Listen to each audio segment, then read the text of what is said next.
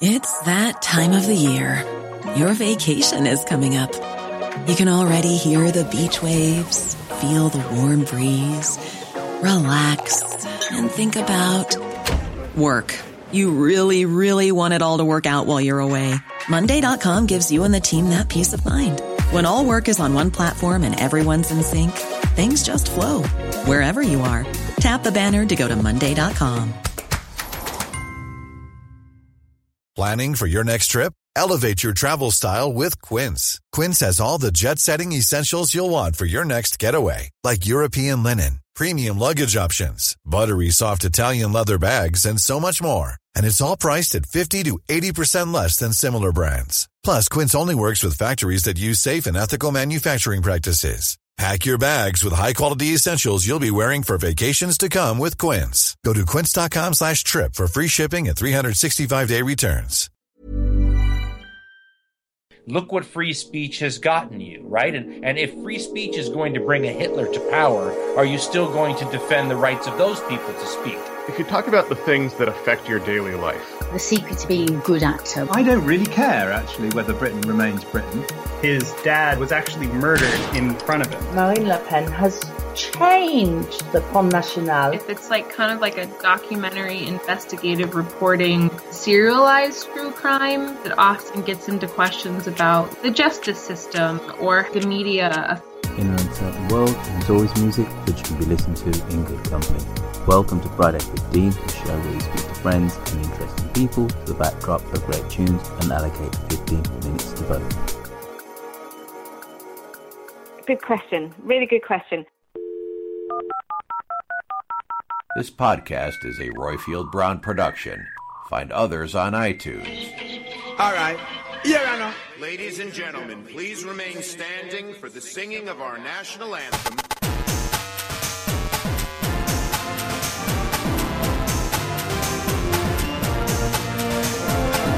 He said Britain is just a small island that no one pays attention to. A former colony won the right to determine its own destiny.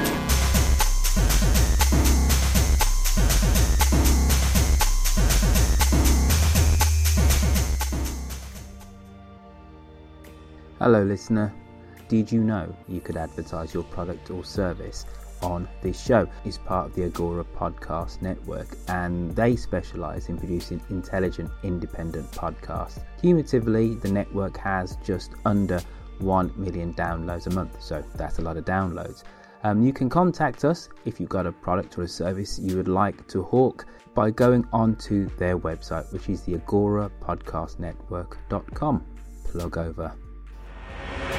Hello and welcome to Mid-Atlantic, the show where we look at the news and the views from one side of the Atlantic from the perspective of the other.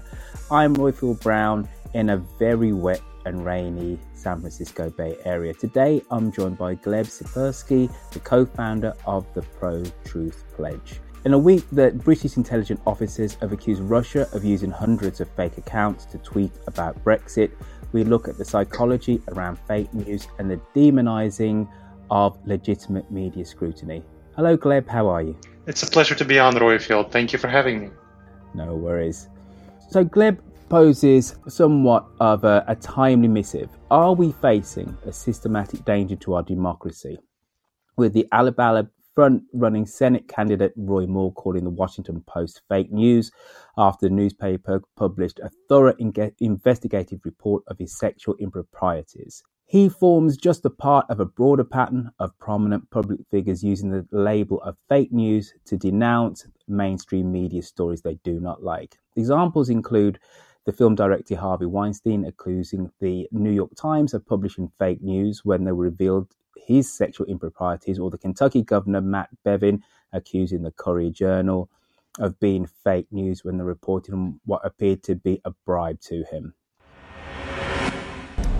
Good evening. We begin tonight with more breaking news about Roy Moore, the Alabama U.S. Senate candidate accused of being a child molester by a woman who says he initiated a sexual encounter with her when she was just 14 years old. Moore is speaking out today with the Republican Party split over what to say and do about him. The president has not called on Moore to leave the race. Former presidential candidates Mitt Romney and John McCain have, and two other GOP senators have just pulled their endorsements, conservatives Mike Lee of Utah and Steve Daines of Montana. However, for the moment, Alabama Republicans are largely standing by Moore, some even using the Bible to explain his alleged sexual contact with a 14-year-old. As we said, Moore is speaking out. Today on Sean Hannity's radio show, he called Lee Korfman's allegations completely false, but his recollection of his dating history with teenage girls is raising some eyebrows. Listen. Do you remember dating girls that young at that time? Not generally, no. If I did, I'm not going to dispute anything, but I don't remember anything like that. So, Gleb, you're the founder of the Pro-Truth Pledge. What exactly is that? The Pro-Truth Pledge at protruthpledge.org, again, that's protruthpledge.org, is an effort to get everyone, public figures and private citizens alike, to unite around truth and facts and fight against fake news and alternative facts, including the kind of efforts that Russia is doing to undermine UK and US democracy, and the kind of efforts that Roy Moore and those who support him are doing to undermine credible news stories. Okay, so we kind of get the feeling that fake news is a very new phenomenon, but it does have, dare I say, a long and unstudied history. You know, back in the 19th century, it was called yellow journalism. Or is it just propaganda? What is so dangerous about fake news now?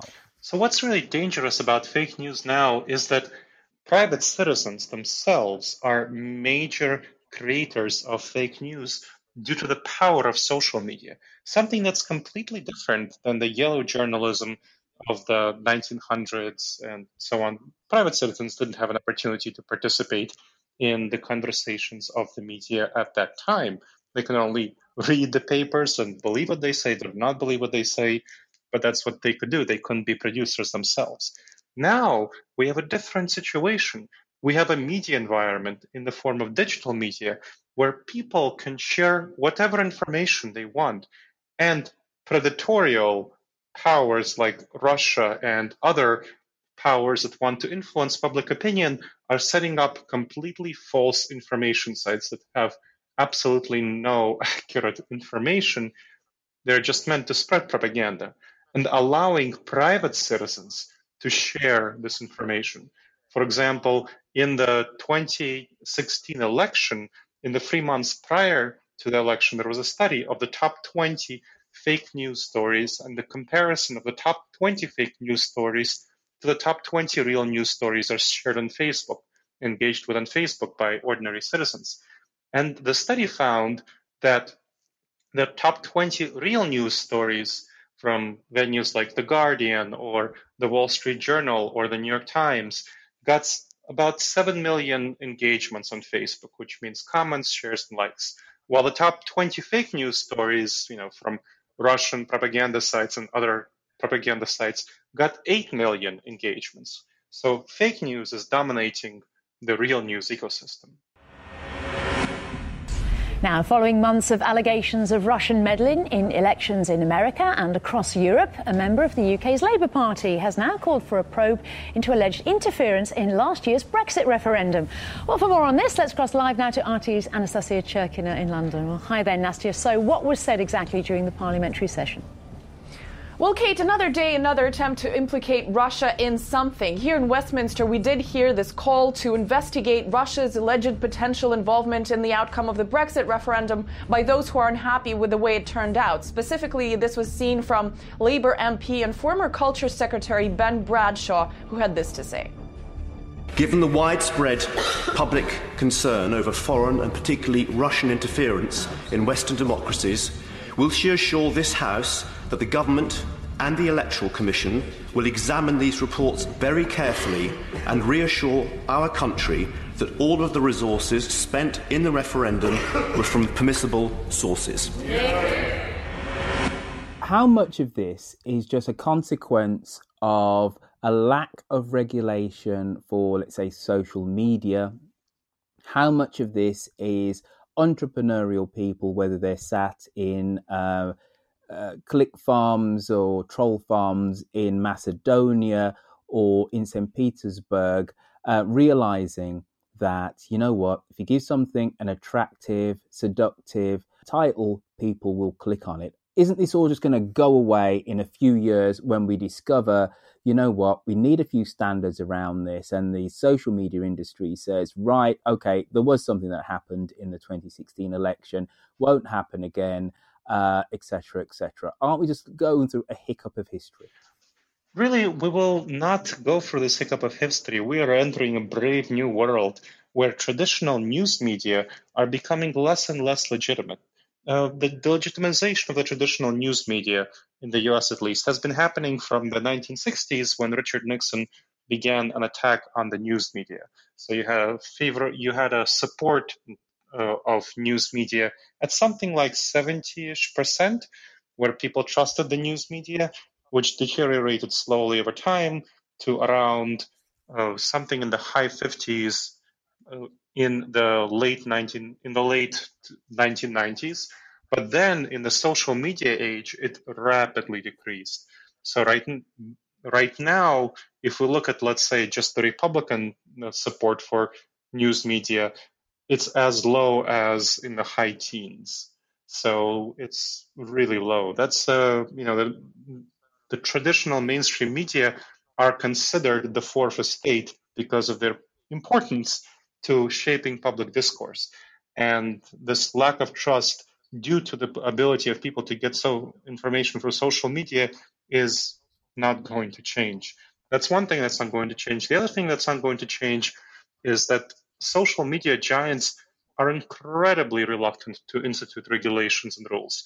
It was incredibly obvious that Russia and other powers were manipulating the election process early on in the primary, not in 2016, in Brexit, that was pretty obvious as well. And you know what? The social media giants didn't do anything because it benefits their bottom line. Russia is paying for advertisements, and other people are paying for advertisements. They're using Facebook and Twitter, and Facebook and Google are getting money out of it, out of these advertisements. Why would they change? But surely one of the reasons for change now is because the gig is up. People realize not necessarily the extent, but realize there at least has been some Russian meddling, not only in the US election, but also in the Brexit referendum. So if that gig is up, there has to be at least some level of self-regulation, if not state regulation. Well, so there's a famous phrase that you'll never lose betting on people's stupidity. And that's an unfortunate phrase, but it's a true one. I think you will find, if you go to average Joe on the street, relatively few of them know and are aware of the extent of fake news and Russian meddling and so on. It's not a topic that's very esoteric. It's complex. People don't want to pay attention to it. And Facebook and Google aren't really being pressed that hard to do something about it, especially in the US, where the Trump administration has come to power in part due to the meddling in by Russia. And I think you won't find that much efforts made in the UK, since Brexit was enabled in part by Russia, and the current government in the UK is a result of Brexit. So there is a self-interest on the part of both the current UK government and the current US government of not looking too hard on what happened in 2016 in the Brexit or the US elections. Isn't one of the problems with fake news is that there is a business model around it, clickbait, to see that provocative headline? But also, isn't it just the fact that it's just good entertainment? And I use this as a way of evidence. And I don't get too mixed up between fake news and punditry, but there is a blurred line where somebody's opinion and their gut bleeds out over informed fact. But my grandfather 20 plus years ago, I came to visit him in New Orleans, and he was listening to this guy rant and rave on the radio. And I said, why are you listening to this rubbish? And he said, the man's an idiot, but it's entertaining. Is there not an element of truth in that? That somebody like Alex Jones, I don't necessarily find him entertaining, but some people do. And some people watch him with a nod and a wink. And don't you think that some parts of the liberal media are probably overestimating the true power of some of these peddlers of, let's say, malleable facts?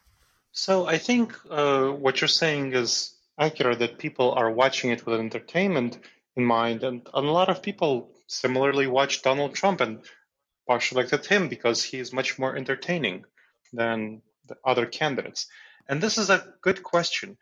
Do we really want our politicians and our providers of news to be entertaining, or do we want them to be boring?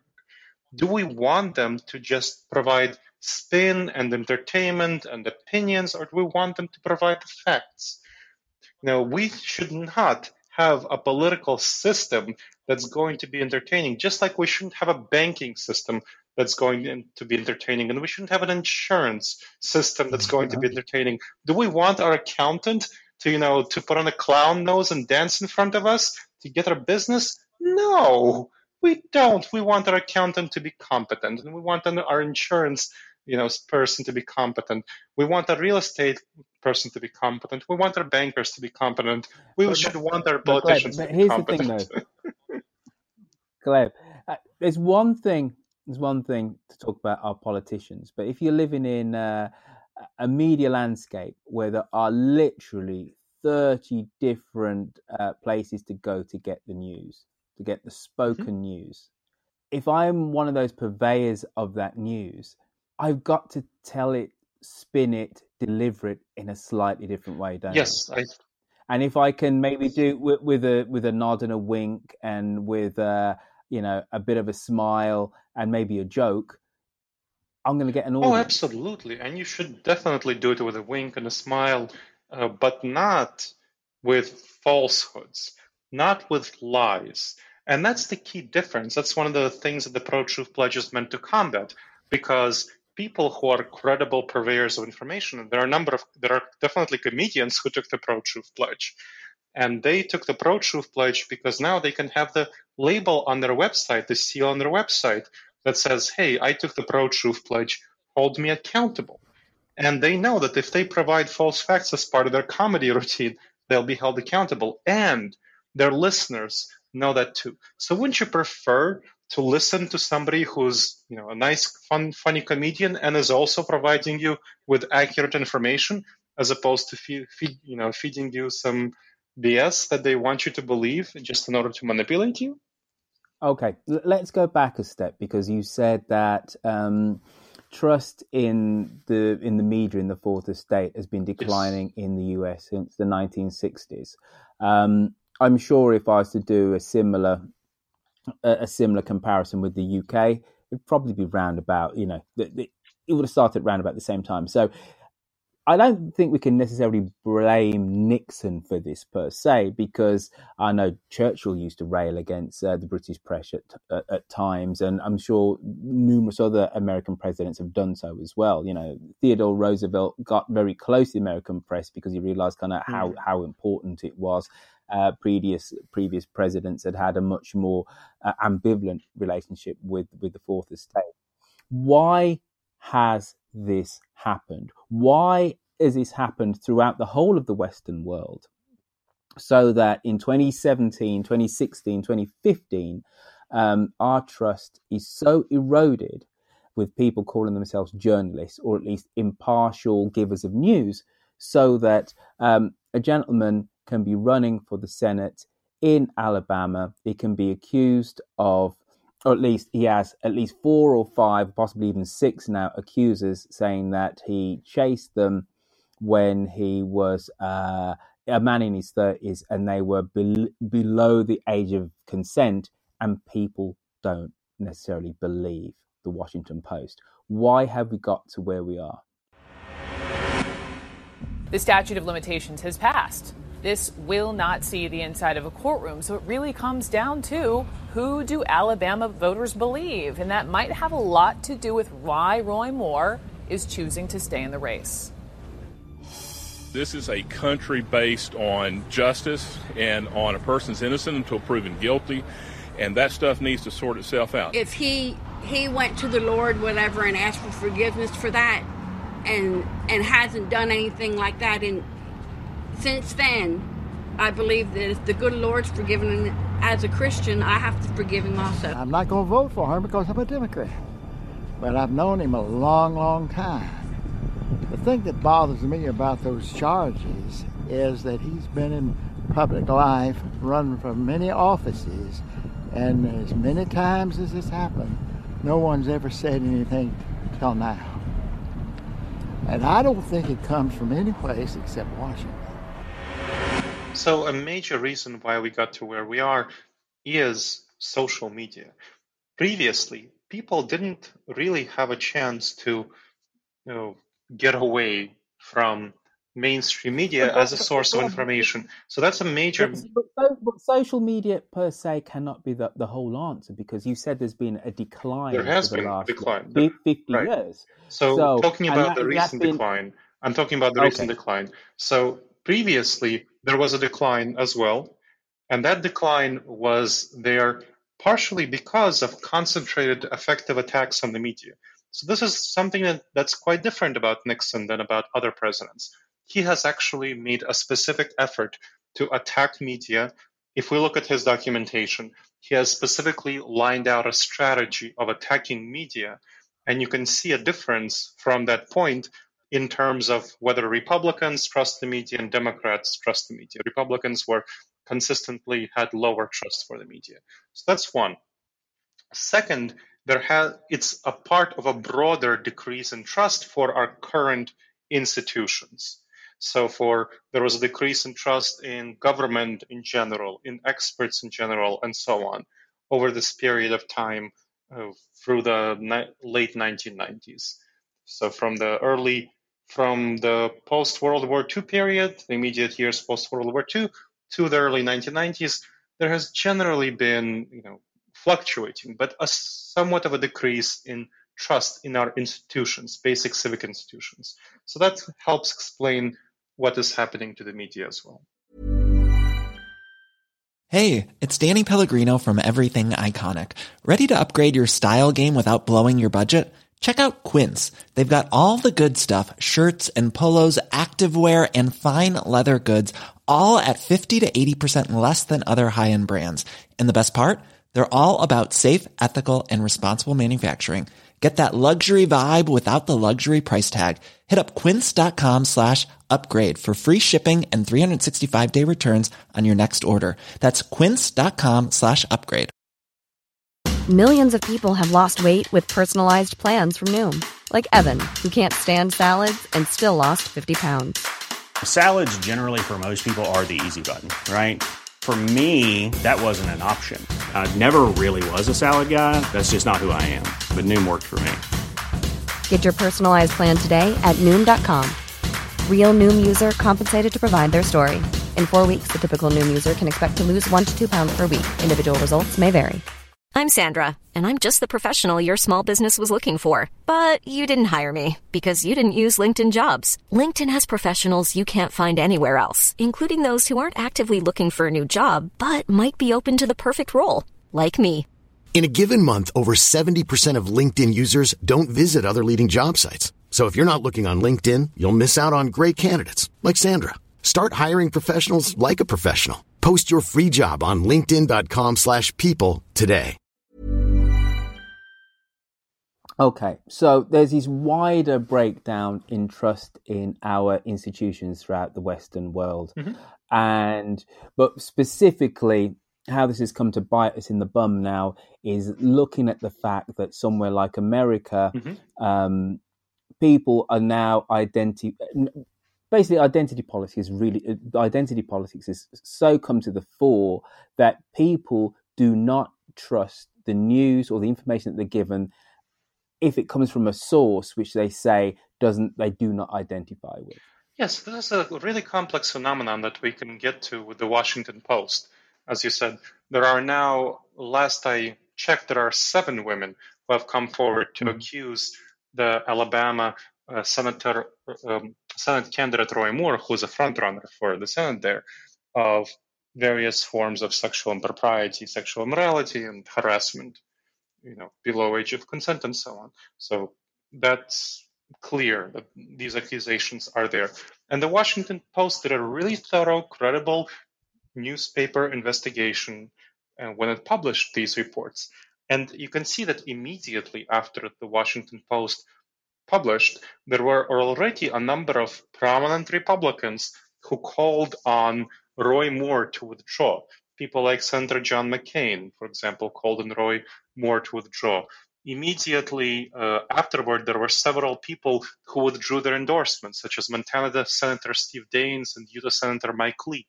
Now, soon after the Washington Post published its information, a 5th woman stepped forward to accuse Moore. Then, at that point, Senate Majority Leader, the Republican Mitch McConnell, stated that Moore should step aside, and so did Speaker of the House Paul Ryan.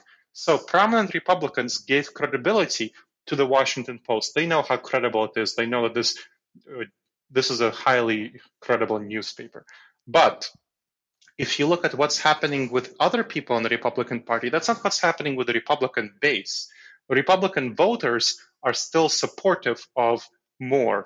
There are more extreme Republicans, people like Stephen Bannon, former Trump advisor and head of Breitbart, and Republican Corey Stewart. And the whole Alabama State Party just said today that they're still standing behind Roy Moore and they want him to be their candidate. So you could see that there's a split in the Republican Party, that some of the most prominent Republicans are asking for Moore to go, but the Republican base and the more extremist Republicans are not. And so here we get into this is not simply an ideological thing of, which tribe are you? Are you the Republican tribe or not? This is a question of credibility. Do we want our democracy to function in such a way that if a newspaper reveals something really problematic in a very credible fashion, as the Washington Post did, do we want to allow that newspaper to be called fake news, as some Republicans would wish to? Or do we want that newspaper to be trusted and to then for the candidates to accept that as a problem, as Roy Moore refuses to do? So this is a basic fundamental question that we're facing. I agree with you. I absolutely do agree with you, but it's my job to play devil's advocate here a little. Please. Number one, how much of this is just pure misogyny, i.e. people saying, so he maybe dated this girl when he was in his 30s and she was 16, big deal. How much of it is that? And then with the response of the Republicans, I think it's very interesting that a lot of the way this is broken, let's put Steve Bannon to one side just for now. Sure. But Mitch McConnell has very clearly said, you need to stand down. Because one thing he doesn't want is for the Republicans' majority in the Senate to be lost by there being an upset in Alabama and all of a sudden a Democrat gets elected. So it's within his interest, as soon as there's any whiff of anything, to say, well, you know what? The politics of this say you need to step down because Alabama is a pure red state.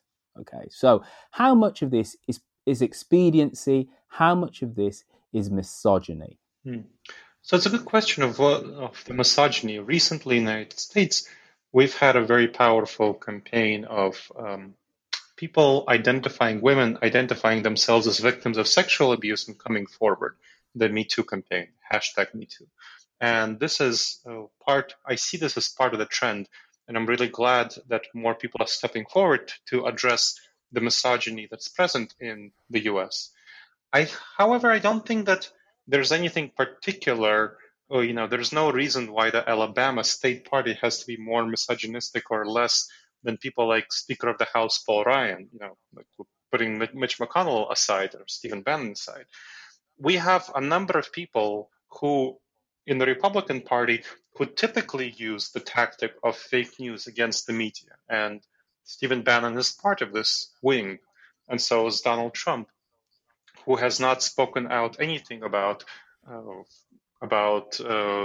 Moore. Well, Mitch McConnell, John McCain, Mike Lee, and others, Paul Ryan, including Paul Ryan, are people who actually want to preserve the importance of facts and truth in our democracy. So this is a kind of a split within the party itself. It's not an ideological split, not in terms of, you know, they're all going to agree on lower taxes and no abortion, but this is a question of democracy. Do we want our democracy to continue in such a way that we value facts and truth, or do we want to value ideology above democracy? And this valuing ideology above democracy, above facts and truth, is highly dangerous to our future, because we already have a number of examples of other people, like Governor Matt Bevin, who we can talk about, trying to use the same tactics of accusing newspapers of being fake news when they publish reports of his corruption, of his likely bribe-taking. So this is a very dangerous tendency, because if we allow people to get away with calling high credibility journalists and their publications fake news, we open up the door to not simply sexual misconduct, which is terrible, but fundamental corruption, abuse of power, bribery, and other such problems. And there are a number of Republicans who don't want that to happen. Very quickly, do you think that one of the reasons why Donald Trump has been remarkably quiet on this is because he knows that if he was to castigate Roy Moore for this level of impropriety, people just point the finger at him? Absolutely. I mean, Donald Trump is, so to say, the godfather of calling newspapers that publish stories that he doesn't like fake news. He's called a lot of newspapers fake news. He's called a lot of TV channels fake news, just because they broadcast things that he doesn't like. Sir, since you're attacking us, can you give us a question? Mr. President-elect. Go ahead. Since you are attacking our news organization, can you give us a chance? You are attacking our news organization. Can you give us a chance to ask a question, sir? Go ahead. Sir, Mr. President-elect, can you state categorically, Mr. President-elect, can you give us a question? You're attacking us. Can you give us a question? Don't be rude. Can you give us a question? I'm not going to give you a question. Can you state categorically? You are fake news. Sir. And the same way that Roy Moore is now using Donald Trump's tactic to try to get away with sexual impropriety, sexual harassment, sexual assault, the way the Kentucky Governor Matt Bevin is trying to use it to get away with corruption and abuse of power, and the way that Harvey Weinstein, the Democrat, has tried to use it to get away with his own sexual impropriety that was reported on by the New York Times. So this is this is something that Democrats have as well. I want to be a defender of Harvey Weinstein, but the only difference that I can really see with this is that his defense that these allegations were false lasted for a matter of hours. And then he's caved, hasn't he? He said, I need help. Whereas Roy Moore is sticking his neck out and saying, no, this is absolutely, all these allegations are false. Though, he doesn't absolutely categorically deny that he found teenage girls attractive. He's never actually said that, but he's actually said these allegations are actually false. But here's something which I'd like you to shine a little bit of a light on. Why is it that whether we're looking at the UK and Brexit, and Brexit basically breaks has been a right-left issue broadly in the UK. It isn't completely right-left, but broadly it is. Why is it that whether it's in the UK or the US, it seems to be right-leaning voters who are more susceptible to conspiracy theories and fake news?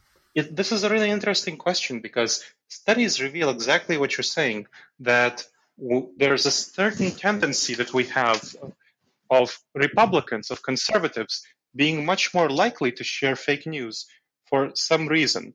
So there's a study that was conducted right before the 2016 election, which showed that Republicans, that there were something like 30 fake news shared on Facebook in the 3 months before the election. 30 million of them were pro-Trump, and only 8 million were pro-Hillary. So we can see that Republicans have a much greater tendency to share fake news. Now, why is that? I'm not completely sure. We do know that science denialism correlates strongly with sharing fake news, and that tends to run much more among Republicans than among Democrats. And the same might well apply to the UK situation, kind of science denialism, denial of various truth. You know, science is the best way that we as human beings have of discovering the truth. So science denialism would correlate with kind of conservative perspectives, and then that would correlate with sharing fake news. Do you think that what fake news does, it validates our prejudices? So, and maybe those people on the right are right here in that broadly our media is liberal. And I don't mean that ABC was saying in 2005, let's be pro-gay marriage, but you look at the news media and there is some token of diversity. You see black and brown faces presenting the news. They talk about issues from other perspectives than just the mainstream. People who are, let's say, poor and brown and black might say not enough, but those voices are there. So if you take it that broadly, in any democracy in the Western world, that the media is liberal with a small L, it kind of makes sense that if you do not sign up to those tenets, that you then try and find voices that actually are against that. And invariably, those are the voices of Alex Jones and Infowars, etc. And then it validates your own prejudices. So maybe that's exactly what it is, that actually there isn't a reason necessarily for people on the left, who are broadly on the left, or at least, and also on the centre, to sign up to this. So we do have, as human beings, have a psychological phenomenon called confirmation bias that generally tends, that we tend to look for information that conforms to our beliefs and share that information, as opposed to changing our beliefs based on new information that we get, which is the rational, truth-oriented thing to do. But the crucial difference here with what you're saying is that if you are correct, then people on the right would have gone to venues like Wall Street Journal or Fox News or National Review, which share generally factual information, not fake news. Fake news is completely made up stuff. Now, you wouldn't have the popularity on the left then of venues that share a lot of misinformation, such as OccupyDemocrats. OccupyDemocrats.com is one of the more popular websites on the far left, and it frequently shares complete baloney, complete misinformation. On the right, you have venues like Breitbart.com and Infowars, which again share real misinformation, but you have their equivalent, even though they're not as popular, on the left. So if people on the right wanted a different perspective, there are plenty of right-oriented media venues. In fact, the most popular U.S. cable channel news show is on Fox News. Various Fox News networks, they're the most popular. People can watch those, and those have generally credible news reportage. They're not fake news. So I would question whether it's the fact that conservatives are unable to find their perspectives. We actually have information from people who produce fake news, who produce complete baloney, made-up information, saying that they try to produce fake news for liberals, but liberals generally engage in more fact-checking and debunking. These are tendencies that are much more prevalent among liberals, which correlates with a more science-oriented, reason-oriented perspective. So it's much less lucrative and much less effective to produce fake news for liberals although, of course, it does happen. If we remember the statistic I shared earlier, liberals did share 8 million stories compared to 30 million for conservatives. So this is a comparison.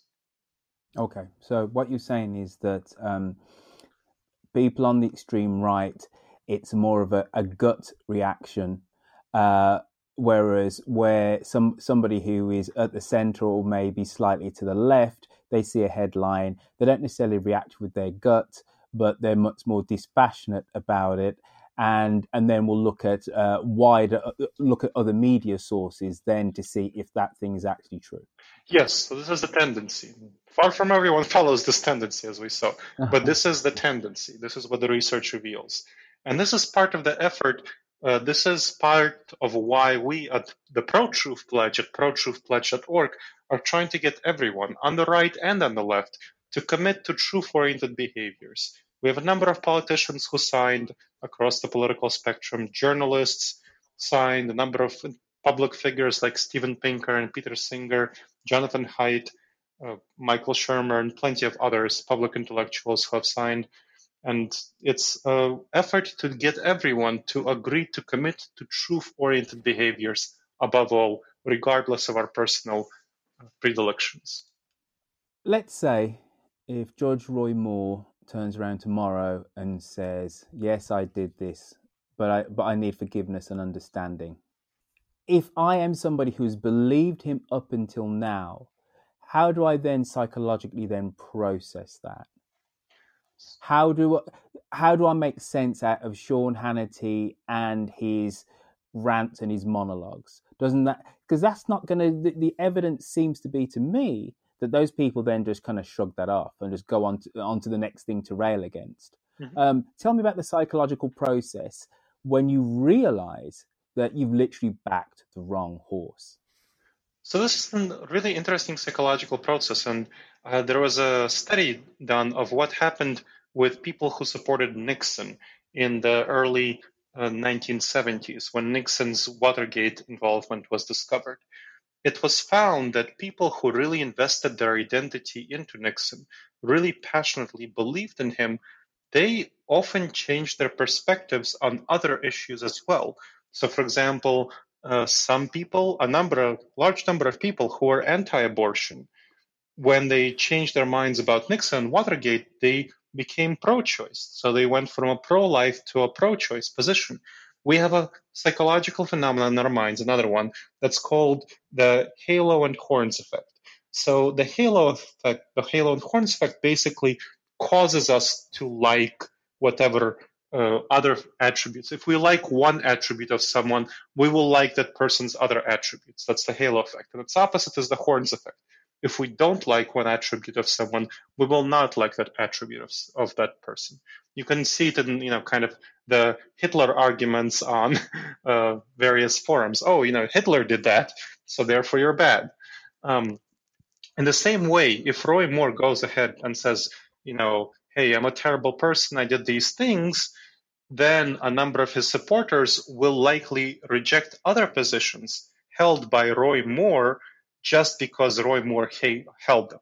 So currently, they're supportive of those positions because Roy Moore holds them.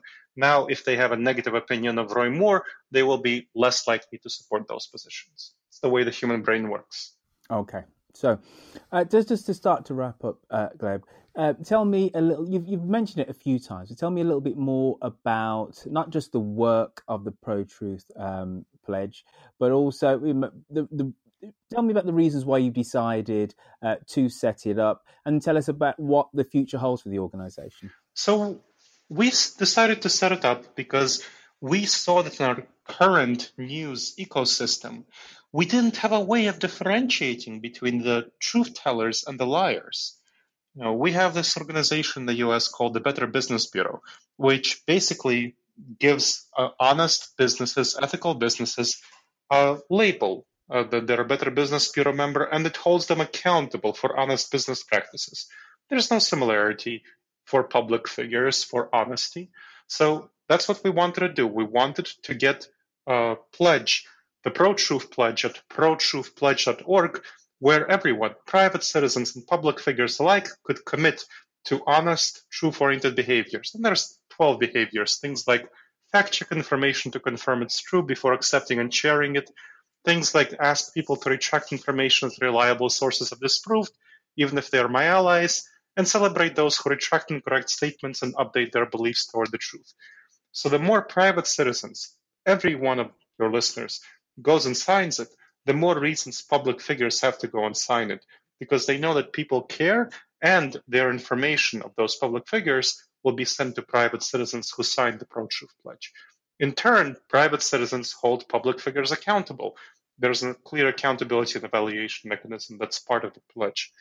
And the future for the Pro-Truth Pledge is to get more and more people to sign up, partially by spreading the word and partially by going individually to these people and asking them to sign up. You know, just today, the Pro-Truth Pledge was highlighted in an article in The Guardian. You know, so it's kind of having international impact.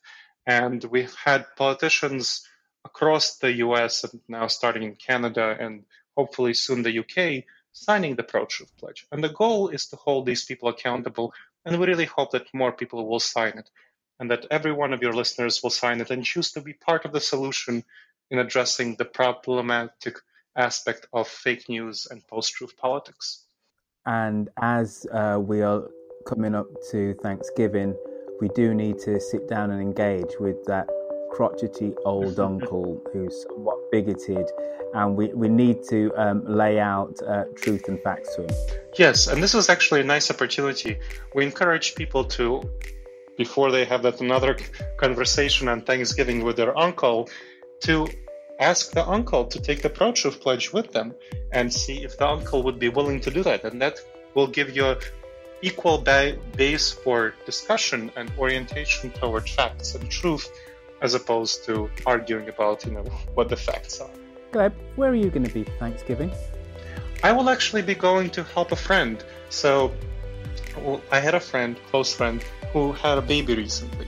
And so my wife and I, who are both friends with her, will be taking over a Thanksgiving meal to this friend of ours and eating it with her and her baby. Gleb Tsipursky, thank you for coming on to Mid-Atlantic. You are the co-founder of the Pro-Truth Pledge. Thank you for shining a light on to the psychology and to some of the nefarious ways that fake news is spread. Let's hope that truth will always out. Thank you, Royfield. And I hope that you, too, as a public figure yourself, consider taking the Pro-Truth Pledge as well. Give me that link, sir. I will sign up. Excellent. It's protruthpledge.org, and I will email it to you as well.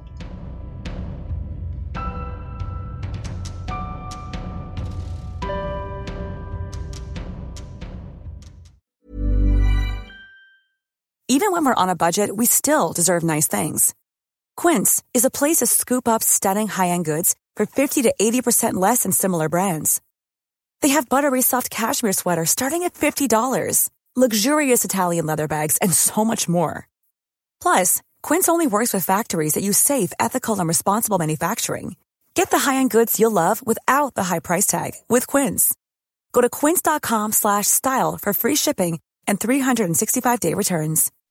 When you make decisions for your company, you look for the no-brainers. If you have a lot of mailing to do, Stamps.com is the ultimate no-brainer. Use the Stamps.com mobile app to mail everything you need to keep your business running with up to 89% off USPS and UPS. Make the same no-brainer decision as over 1 million other businesses with Stamps.com. Use code PROGRAM for a special offer. That's Stamps.com, code PROGRAM.